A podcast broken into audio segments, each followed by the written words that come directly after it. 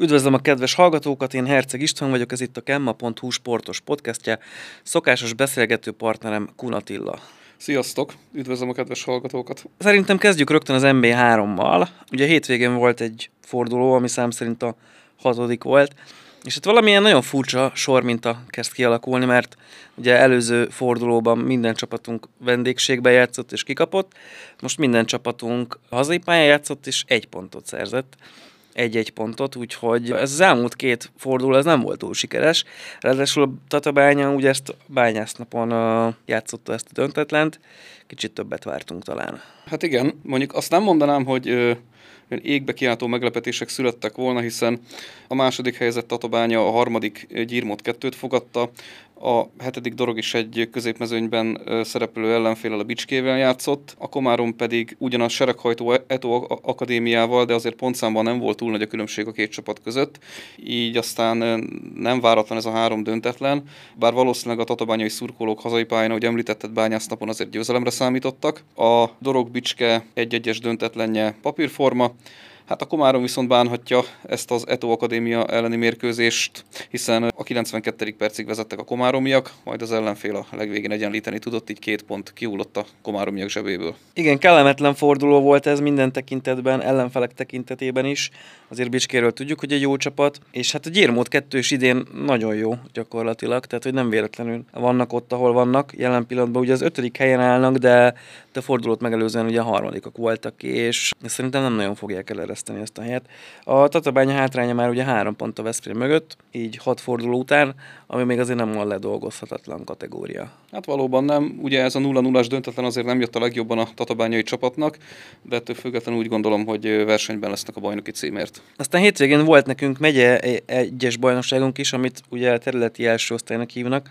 Már múlt heti adásban is elmondtuk, hogy nehéz lesz megszokni, amit látjuk, még mindig nehéz. Szóval a területi első osztály. Minden csapat ugye bemutatkozott a második fordulóban, most már nincs olyan csapat, ami nem játszott volna meccset. És hát nagyon-nagyon-nagyon sok gól esett ebben a fordulóban, összesen 39, ami 6 és feles átlagot jelent. Az azért nem rossz. Hát az azért ugye területi vagy vármegyei szinten sem kevés valljuk be. Ilyen gólátlagok azért inkább az alacsonyabb osztályokra jellemzőek, a megyei első osztályra sem annyira, de most valóban elereszték magukat a támadósorok. Igen, szombaton volt egy szőlős koppánymonostor, az ugye 0-8-as végeredménnyel zárult, ez a forduló legnagyobb kiütése volt. Hát a vértes szőlős még azért nagyon idényelei formában van, a monostor viszont az első fordulóban elveszített rangadó után összekapta magát, és Horváth Kevin Mester hármas rugott, Korcsok Krisztofer meg négyet. Szóval azért ez számukra nem volt egy rossz nyitány. Hát igen, alaposan ki, ki tudták javítani a nyerges újfalu ellen elszenvedett vereségüket. Bár igen, ahogy mondod, a vértes szőlős még idén jelenlegi formában van, és ezért valljuk be, nem tartoznak a bajnoki címre esélyes csapatok közé, de azért ez a nyolc gól ez önmagáért beszél. Aztán a vértes Somló is kapott egy hetest. A Zsámbék ugye bemutatkozott a bajnokságban, hogy MB3-ból jöttek vissza, nem sokáig szórakoztak. A fél három volt, aztán végül hét lett. Hát gyakorlatilag a, nyilván azért Somló látjuk, hogy bőven nem a legerősebb kezdőcsapatával volt ezen a mérkőzésem, de két meccs, két vereség Somlói oldalról nem indultak jól a gézáék. Hát a tavalyi negyedik hely után ez nyilvánvalóan csalódás, de azért valljuk be, hogy ez a Zsámbéki csapat attól függetlenül, hogy simán kiestek az MB3-ból, és azért több játékos is távozott a csapattól, még mindig abszolút bajnok esélyesnek számít ebben a csoportban. Így én még ilyen különbségre sem tartom igazán meglepőnek a győzelmüket. Aztán volt egy nyerges újfalu almásfűzítő, hogy az almásfűzítő is most játszotta első bajnoki mérkőzését, és 4-2-es hazai győzelemmel zárult, de azért szoros volt, az első fél az, az kiegyenlített volt, és gyakorlatilag a 91. percben rúgta a negyediket a nyerges, tehát addig még benne volt a levegőben, hogy a fűzítő esetleg egyenlíteni tud. És azért nem, nem egy rossz ez a fűzítői keret, bár mondjuk tavaly sem volt az, de talán ez még jobban erősödött az előző évekhez képest. Igen. Ahogy mondtad, benne volt a levegőben a fűzítői egyenlítő gól, és ahogy írtad néhány nappal ezelőtt végül benn is maradt, de eléggé meg tudták nehezíteni a bajnokcsapat dolgát, úgyhogy én úgy gondolom, hogy ez az almas fűzítői csapat versenyben lett egy az előző szezonnál mutatott jobb helyezésért is. Aztán bemutatkozott az újonc lábatlan is, az előző év újonca ellen, a tehát ellen, ugye lábatlan se játszott még, úgyhogy Kar- Karcagi Páléknak ez volt az első bajnoki mérkőzésük, és hát ugye, ahogy beszéltük a beharangozóba, egy 11 0 vereség után kellett pályára lépni, és hát pályára is léptek, nem akár, hogy 2-0-ra nyertek a tát ellen, tehát az első körben tudott egy győztes meccset mutatni, úgyhogy ha nem is azt mondom, hogy az esélyesei voltak a tátiak, de jobb előjelekkel várták szerintem, mint a, a lábatlaniak, és mégis a, az újonc lábatlan 2 0 nyert, és amiről ne, ne feledkezzünk meg, hogy a harmadosztályból igazolt Kovács Henrik hát első meccsen megszerezte első gólját. Igen, tehát azért az a 11 gólos vereség nyilván azért nyomokat hagyott a csapaton, bár mégiscsak egy MB3-as csapat volt az ellenfél, de úgy néz ki, hogy azért a kupa és a bajnokság is egy teljesen más terület. Ugye, ahogy említettünk egy előző podcastünkben, ez a lábatlani csapat ugye azért viszonylag magabiztosan nyerte meg a megye 2 küzdelmeit az előző szezonban, és hát Ugye a jóslatunk az volt, hogy a megyei első osztályban sem fognak szégyent vallani. Úgy gondolom, hogy ez egy nagyon jó kezdés volt a részükről. Az pedig, hogy Kovács Henrik, aki már hosszú évek óta a megyei harmadosztály egyik legjobb csatárának számít, betalált az első találkozóján, szerintem ez sem akkora meglepetés. Viszont nagy meglepetés volt a Bábolna Tata meccs, nem önmagában a döntetlen miatt, hiszen 3-3-mal végeztek a csapatok, hanem az, hogy a Tata háromszor is vezetett, és a Bábolna úgy egyenlített ki 86. percben, hogy akkor már régen berhátrányba játszott, mert ez Lanzendorfen József a 67. percben kiállítás sorsára került így. Hát 25 percet nagyjából emberhátrányban volt kénytelen lejátszani Józsa Péter csapata, de így is otthon tartottak egy pontot a jó erőkből álló Tata ellen. Hát ami az előző szezonban lejátszott Bábolna Tata mérkőzéshez képest, ahol ugye, ha jól emlékszem, 8 góllal nyert a Tata. Így van. Abszolút előrelépés. Mm, továbbra is úgy gondolom, hogy ez a tatai csapat versenyben lesz a dobogóért, mert azért Bábolnáról egy ponttal távozni nem olyan nagyon rossz eredmény itt a területi első osztályban. A Bábolna pedig szerintem ebben a szezonban is a mezőny első felében végezhet. Ahogy a Kecskéd is valószínűleg most egy 7-3-as győzelemmel szerezték meg az első sikerüket az Esztergom ellen. Hát az Esztergomról tudjuk, hogy problémák vannak egyre nagyobbak. Most is azért voltak olyan játékosok, akik még 16-17 évesek voltak. Tőlük nyilván nem lehet elvárni azt a szintet, ami egy megy egy, egy, egyhez elég lehet. Úgyhogy a kecskét gyakorlatilag egy ilyen háromtámadós felállással hát legyalult az esztergomiakat. Igen, hát valóban vannak problémák az Esztergomnál, a Kecskét pedig ezt ki is használta, és gyakorlatilag egy fél idő alatt eldöntötte a mérkőzést. És azok után, hogy a Kecskéték az első fordulóban azért Tatán is szépen helytálltak, ugye csak egy nullára kaptak ki. Én úgy gondolom az eddig látottak alapján, hogy a Kecskét lehet az előző szezon vértes somlója ebben a szezonban. Komoly meglepetéseket okozhatnak még Vince Mayer László tanítványai. Nézzük meg egy kicsit a góllövő listát is, ugye 5 góllal Korcsok Krisztofer vezet, mondjuk ez nagyon kellett a előző hétvégi négyese. Manga Milán és Marus Robert 4-4 góllal, ugye Manga Milánt ismerjük, Marus Robert idén igazolt Bábolnára, és mind a két eddigi meccsén duplázott, tavaly mezőőrsön játszott, úgyhogy ez azért nem egy rossz bemutatkozás. Nem, tehát én úgy gondolom, hogy azért egy mezőrsről igazolt csatár, egy erősebb megyéből igazolt csatár azért itt Komárom Esztergom vármegyében is jó teljesítményre lehet képes, eddig bizonyítja. Hát ugye Kolcsó Krisztofert és Magabilánt ismerjük, vármegye legjobb támadói közé tartoznak, jó eséllyel versenyben lesznek a gólkirályi címért. Kicsit menjünk lefele, megyei másodosztály. Ugye itt is a második fordulót rendezték, területi másodosztály, bocsánat. Itt sem volt kevés gól, bár itt azért kicsit szofisztikáltabbak voltak a csapatok de voltak jó meccsek. Ugye nagyon vártuk a Danó Miklós mocsát, nem is hazudtolta meg önmagát, ez még rímelt is egyébként, de aztán az a Zsámbék 2 Tatabányi Vasas meccs is elég izgalmas volt, úgyhogy voltak jó meccsek a megye kettőbe. Igen, tehát a mocsa, bár az első félidő után még döntetlen rá a Szent Miklóson, de aztán igazolta a papírformát és 5-3-as győzelmet aratott. A bajnoki cím egyik másik várományosa a környe simán verte a gyermelyt, és igen, hogy említetted, a Zsámbék 2 Tatabányai Vasas mérkőzés és egy izgalmas és jó összecsapást hozott a két edző elmondása szerint is. 3-3-as döntetlen és a területi másodosztály szintjén egy kimagasló színvonalú összecsapás volt ez. Újra győzni tudott az újonc Tardostát, ezúttal a Bakony sárkányt verték. Hát, mint Tardostac. Tardos Tac, bocsánat. A Pilis Csév, hát egy nem mindennapi mérkőzésen tudott győzni Ácson.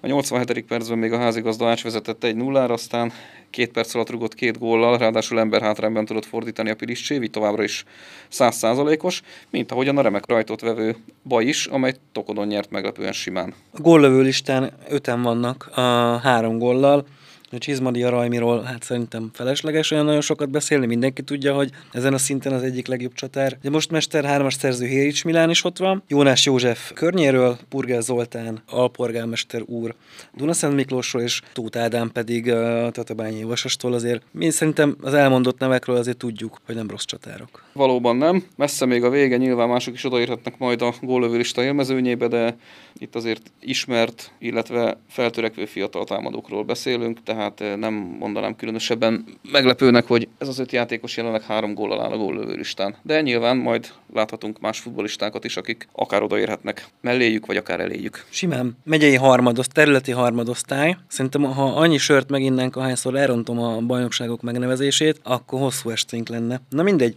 Szóval területi harmadosztály, déli csoport. Itt is a második fordulót rendezték. Egy kiütés volt, a többi az elég szoros mérkőzés volt ezen a, a hétvégén már, amit lejátszottak. Igen, mindjárt egy rangadót is rendeztek a második fordulóban a déli csoportban, hiszen az előző szezon ezüstérmese a Bana fogadta az előző szezon másik ezüstérmesét az északi csoportból érkező Dunalmást, és hát ezen a mérkőzésen Végbence duplájának köszönhetően 2-1-es Dunalmási győzelem született. Ezek után talán nem túl nagy merészség kijelenteni, hogy ez a Dunalmási csapat is versenyben lehet a dobog dobogóért. Egyértelműen. Már eddig azért különösebb kétségeink e felől eddig sem voltak. A legnagyobb kiütést az Ete mutatta be az újonc kocsellem. Ugye itt egy 7-2-es Etei győzelem sikerült és eléggé megosztoztak a gólokon Szabó Márk is, Gyuszi Levi is, és Szeles Péter is duplázni tudott találkozom.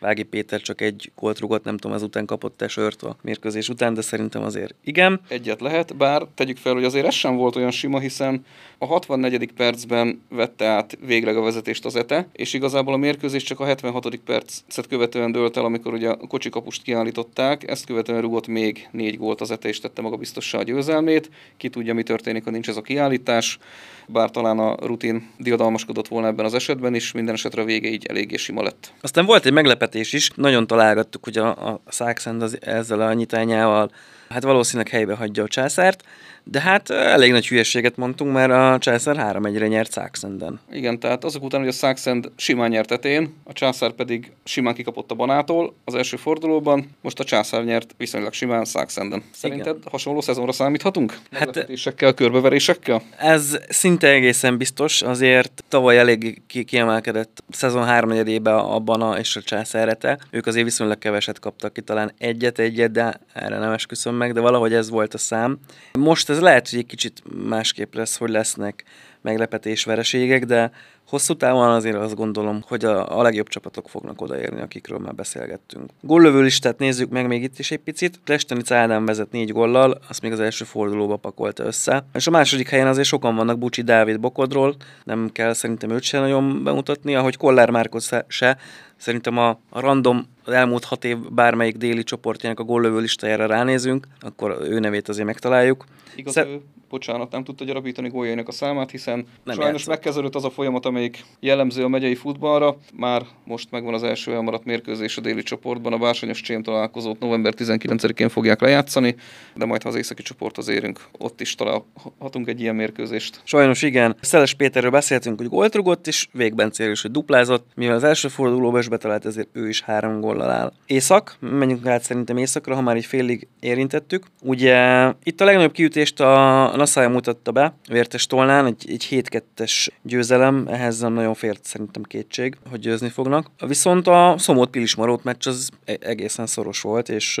gyakorlatilag itt is egy fordítás volt. Igen, tehát a Naszály már a félidőben 6 1 vezetett Vértes Tolnán, így aztán a második félidőt kísér lazábra is vehették, semmiféle veszély nem fenyegette a győzelmüket. Igen, ez a Szomót Pilismarót mérkőzés pedig akár a dobogóért folytatott harcba is beleszámíthat, hiszen ugye a szezon elején a Szomódot mindenképpen a dobogóra esélyes csapatok közé soroltuk, a Pilis Marótot kevésbé, de bizonyították, hogy nem biztos, hogy igazunk lesz, és féldei hátrányból Eichenwalder Robert duplájával fordítottak, akire majd nem sokára kitérünk külön is. Így van. Az Anna World sorozatban a második meccsét veszíti el úgy, hogy vezetett, most a Széchenyi TSE 2-1-ről 3-2-re nyert, úgyhogy a 85. percben még az Anna Völnél volt a for, de aztán 86 és 89 gólt rúgott a felső alá, úgyhogy itt lehet, hogy vagy fizikális gondok vannak, vagy egyszerűen a végét nem tudják úgy koncentrálni a, a meccsek végén az Anna völgyiek, hogy ezt a két gólt ne kapják be. Én talán az utóbbira tippelnék, hiszen Anna völgyön úgy néz ki, hogy helyreállt a rend, most már végre egy egészen bő játékos kerettel dolgozhatnak a településen, amire azért az elmúlt években nem nagyon volt példa. Az előző fordulóban ugye a Tabak ellen a 92. percen veszítettek egy pontot, hát most pedig ugye az utolsó 5 percben kaptak kettőt, és így veszítettek kettő egyes vezetésről. Létszámban megvannak, csere van, tehát fizikálisan talán nincsenek olyan nagy problémáik. Igen, én úgy gondolom, hogy valószínűleg fejben még nem bírják annyira a végét, de ha ez a csapat összeáll, akkor az elmúlt éveknél mutatottnál valószínűleg jobb teljesítményt fognak elérni ebben a szezonban. Egymás ellen mutatkozott be az oroszlány és a héreg, ugye őket még nem láttuk a bajnokságban. Meglepően sima oroszlányi 4 0 győzelem született, ugye a visszatérő Talabér Zoltán duplázott, ő azért képességei alapján még azért magasabb polcon is simán el tudna játszani. Hát néhány évvel ezelőtt még jóval magasabb polcon is el tudott volna játszani, igen. Így, így van, úgyhogy ez a megye három neki, ez hát kicsit nagyképűen hangzik, de új gyakorlat is lehet gyakorlatilag, főleg ez az északi csoport. Ha komolyan veszi. Ha komolyan veszi, így van. A héreg összeállítása az azért számomra megdöbbentően kezdődött, ugye Kozek Kristóf, nem régiben még az MB3-as tatabánya labdarúgója volt. Tavaly pedig bajnoki címet nyert a Nyerges Újfaluval a megye egybe, és amatőr kupa döntőt játszott, most pedig egy megye hármas héreg futbalistája, nem lebecsülve nyilván a héregieket, de ez azért számomra eléggé meglepő volt. Hát igen, ha minden futbalista, minden héregi futbalista hasonló minőséget képviselne, akkor merészebb célokat is felállíthatnának héregen, de azért úgy néz ki, hogy Kozák Kristóf ebből a csapatból legalábbis a játékos múlt alapján mindenképpen kiemelkedik. Hát ha többiek felnőnek hozzá, vagy a közelébe, akkor ez akár egy szép szezon is lehet, bár a kezdet az nem volt az igazi. Mondjuk ugyanezt az utat el tudjuk mesélni Sárközi Martinról is, aki ugye Zsámbékon volt az NBA3-as csapat tagja, a szezon második felét pedig Almás Füzitön töltötte, most pedig ő is híregre igazolt, szóval az már kettő gyakorlatilag magasabb szinten, és azért a többiek is játszottak szerintem följebb, úgyhogy nem lesz rossz ez a héreg, Nyilván ez volt az első tétmeccsük. Össze kell szokni, és akkor talán nagy problémák nem lesznek. Talán igen, kiesni ugye nem lehet, de, de szerintem ez a híreg ez nem lesz rossz, hogyha összeállnak. Góllövő lista, hát Eichenwalder Robert, Pilis Marót, ő sem ez a szint szerintem, tudásban. Hát igen, aki azért a Vasas Akadémiát megjárta, és MB3-os mérkőzés is van a lábában, az valóban nem a megye háromra predestinált, de hát az élet ezt hozta, viszont a megyei harmadosztályban ő azért bizonyítja, hogy valóban kiemelkedő képességű labdarúgó. Mögötte második helyen egyedül Nagy Ferenc Kornél áll, a, a Naszály labdarúgója, ő is jól kezdte a szezont, ugye két meccs, három gól, Szerintem ezt nagyon nem kell hozzátenni semmit, de hosszú távon ezek az apró két gólok, egy gólok sokra, sokra vihetik. Hát igen, akár a góllövőlistán is, akár ami a csapat eredményességét érintheti. Ez volt a megye három éjszak, nagyjából megbeszéltünk mindent szerintem ezzel a Én pár, úgy gondolom. pár bajnoksággal kapcsolatban. Úgyhogy köszönjük szépen, hogy meghallgattátok a hétvégi értékelő adásunkat. Én Herceg István voltam, és ismételten Kunatillával beszélgettünk. Sziasztok! Sziasztok, köszönjük a figyelmet!